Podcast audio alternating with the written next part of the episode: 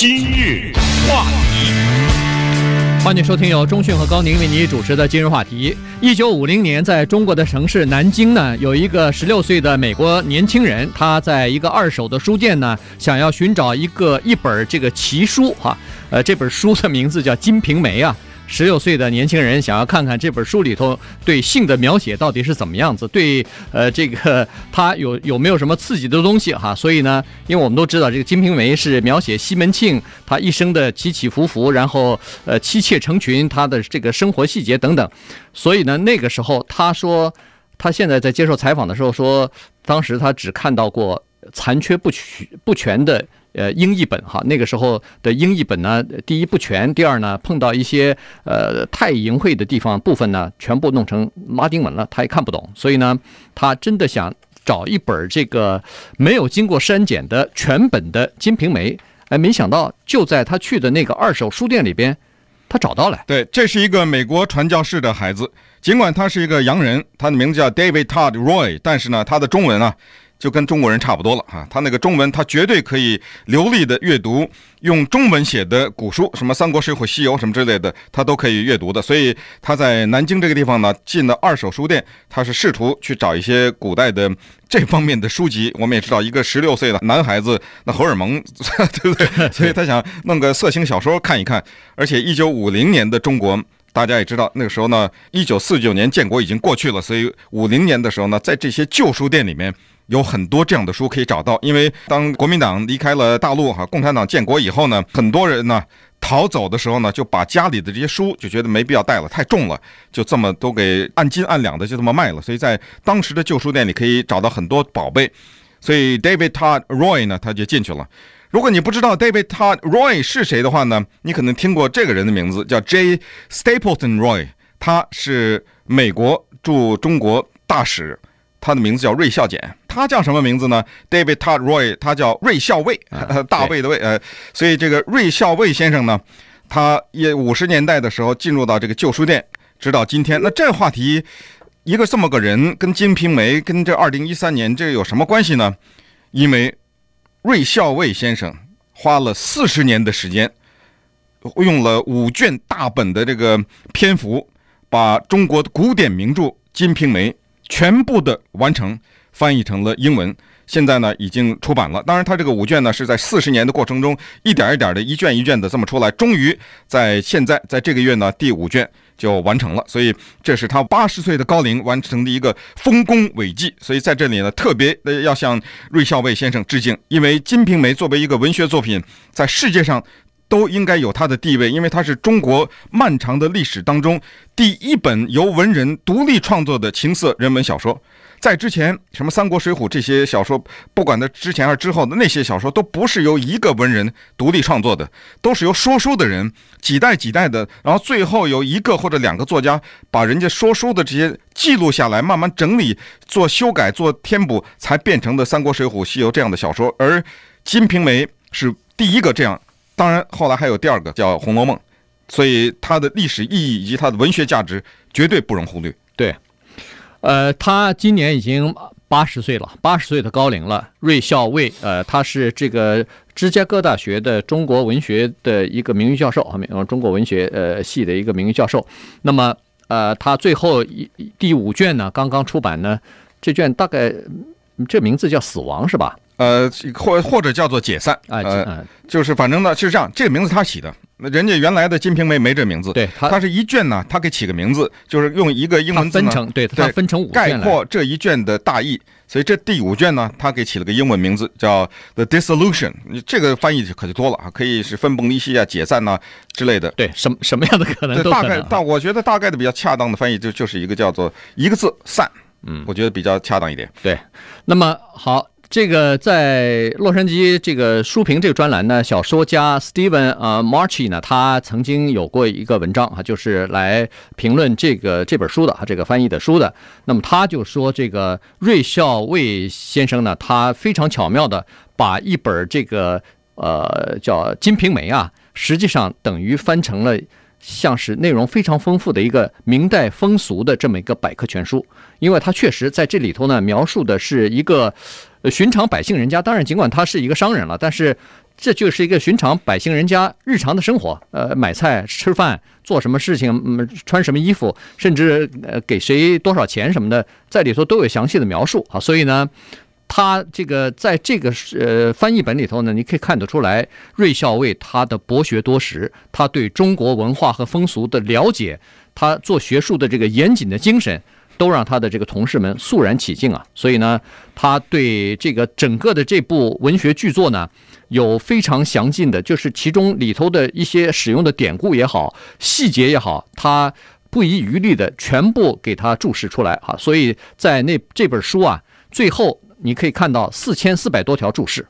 都是在书中碰到的一些东西，呃，他没有办法完全翻译的时候，他就让你，他就弄一个注释出来，然后在最后你可以找到这个注释，他会告诉你说这句诗或者他提到的这个呃文学作品是几几年的谁的哪儿的出处。对，因为《金瓶梅》这个书里面呢有大量的诗歌，哈，有大量的古典的或者是这个援引的一些古典的作品的一些经典的东西，这个呢如果没有注释的话。多数的人是不知道的。啊，你根本不知道这句话原来是出自另外一本书或者另外一个典故，所以这些典故它光是这个注释就四千四百，所以你要是真的想花出心思来读这本书的话，最好拿出个一年半载的时间，因为五卷加起来一共是三千页，到这个 Amazon.com 上你去看一看哈，这个五卷一本比一本漂亮，我觉得就是光是。呃，你就看不懂英文哈，你就去收集这五本书放在那，都是这个设计的，让你们家蓬荜生辉啊！一百五十块钱左右啊，每一本都三十一二块钱左右，三五一百五，也就算一百六吧，差不多，你就可以把这个全本的一字未删的《金瓶梅》收集到家了。那么与此同时，我们也可能就想到了，实际上这个删节《金瓶梅》是一个非常荒唐的举动。常常我有时候会想，那个第一个删节《金瓶梅》的人是谁？是谁赋予他这个权利？认为说他可以看，别人不可以看。嗯，是谁给他的这个资格？说此处删去八百二十字，此处删去四十二个字，是谁赋予他的这个资格？他凭什么要做这个动作？是应该由世人检验一个作品。实际上，在人类的历史上，比《金瓶梅》色情多的作品都有的是，也没有人删节。那为什么就今天看不到了呢？很简单，它没有文学价值嘛。那个时代已经把它淘汰了，在任何一个国家的语言当中都有。实际上，你今天走到美国那成人书店里面去，那什么色情书没有啊？除了这个录影啊什么这种图片的东西不算以外，那书还有很多呢。怎么没有任何人流传呢？就是因为那些书它没有价值嘛。所以删节《金瓶梅》本身就是一个很荒唐的事情。更荒唐的是，后来在文化大革命期间以及文化大革命以后一段时间，这我不知道你知道不知道？对，只有多少级以上的干部可以看。在图书馆里有一些，或者是内部发行一些，但是他们可以看的也是删节过的。没有，就是我说的就是有未删节。为什么？我告诉你为什么？我知道，因为在七六年、七七年左右，山东古籍出版社出了一套未删节版，而且带图的，那个图的就过去那些春宫画、插图、带春宫画全都在里面的。这个呢，是我记得当时是十三级还是十二还是十四级，我忘了，是一个多少级的干部才可以买到。那长话短说。我现在就有一套，哇，哎，对，就有一套这个印印刷非常精美的一字未删的这一套的《金瓶梅》，所以我觉得这个是非常荒唐。为什么呢？因为他把这个作为一个共产党员的福利了，对吧？你得到一个什么程度，你才可以欣赏色情？但是当时给的理由不是欣赏色情，而是了解封建文化的腐朽。嗯，哇，好听啊，这个借口好听啊。对，所以就是几经波折了哈。但是这个书呢，现在终于用英文的形式问世了。对。那么这个，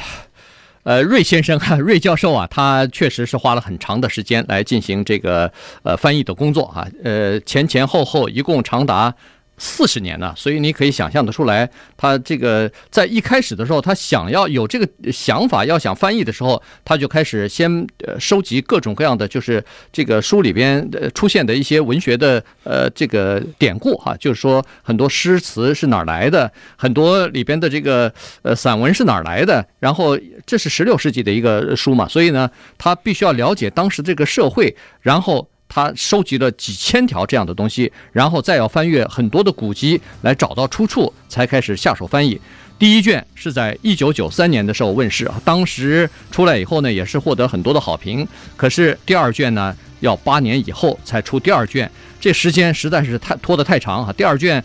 等了八年还没出来，所以很多他的这个同事都说，你要要不出的快点，你把那个 注解啊稍微简单化一点就算了，赶快出来，大家也想看一看哈。甚至因为等了这么长时间没有消息，甚至中国有个网站居然还说，呃，这个翻译家。呃，瑞先生，呃，瑞教授已经去世了，呃，高龄去世，所以那时候就因为他八年没有动静嘛，所以已闹出这个笑话来。那稍待会儿呢，我们再来看看这个《金瓶梅》翻译成英文的这里边的一些趣事。今日话题，欢迎继续收听由中讯和高宁为你主持的《今日话题》。这段时间跟大家讲的呢是美国的这个汉学家。瑞孝尉教授呢，他刚刚把最后的一卷的这个呃奇书《金瓶梅》呢给翻译出版了哈，所以呢，它整个的这个全本的《金瓶梅》没有经过任何删减的这本书的英译本呢就已经全部问世了。所以呢，今天跟大家来聊一下这个事情啊，这个呃《金瓶梅》这个东西呢，这本书啊，实际上呃英译本以前也曾经有过啊，但是呢，呃不是完全呃。第一是不全，第二呢是里边，呃，一九三九年的这个版本呢，实际上呃还算是全，但是它里头有很多的，比如说诗词、呃赋这些东西呢都没有呃翻出来哈，都是等于是呃一一带而过就过去了，没有真正的把它译成英文，同时呢，呃缺少了很多。中国这个原汁原味的东西，但是现在，呃，瑞孝尉先生呢，把它真的就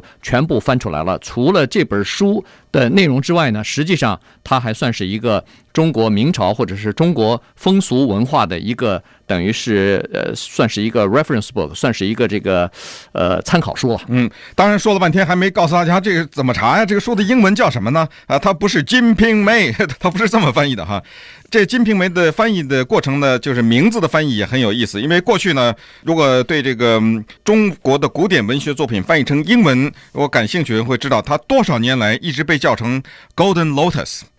不管是三十年代版本还是之前的这个简缩的这种版本呢，都叫做金色的莲花。如果直译的话，过去是这么翻译的。嗯，但是现在呢，这个 David Todd Roy 魏孝尉教授呢，他给翻译成叫 The Plum in the Golden Vase。这个直译就是一个插在金色的花瓶当中的梅花，这直译啊。对，这样 the plum 啊，plum 这就是梅啊。然后 in the golden vase，所以如果你上那个 Amazon.com 什么之类的，您别那个金瓶梅，那那那那那找不到了哈。所以它是这么个翻译的，翻译的非常的优美，因为翻译家啊就是这样。一个人要是不是执着的人的话，没办法做翻译家，因为这个当中啊没有钱的，靠翻译是赚不到钱的，这一定是有激情才可以。所以在此呢，就是特别的向这个魏校尉教授致敬，因为他花了长达四十年的时间，一条一条的考证这个当中的一些诗词的典故啊之类，最后呢又用他这个优美的这种英文的散文的风格，把这个书的可以说是他的最真实的这种就语言当中饱含的这个韵味，全给他翻译出来了。对。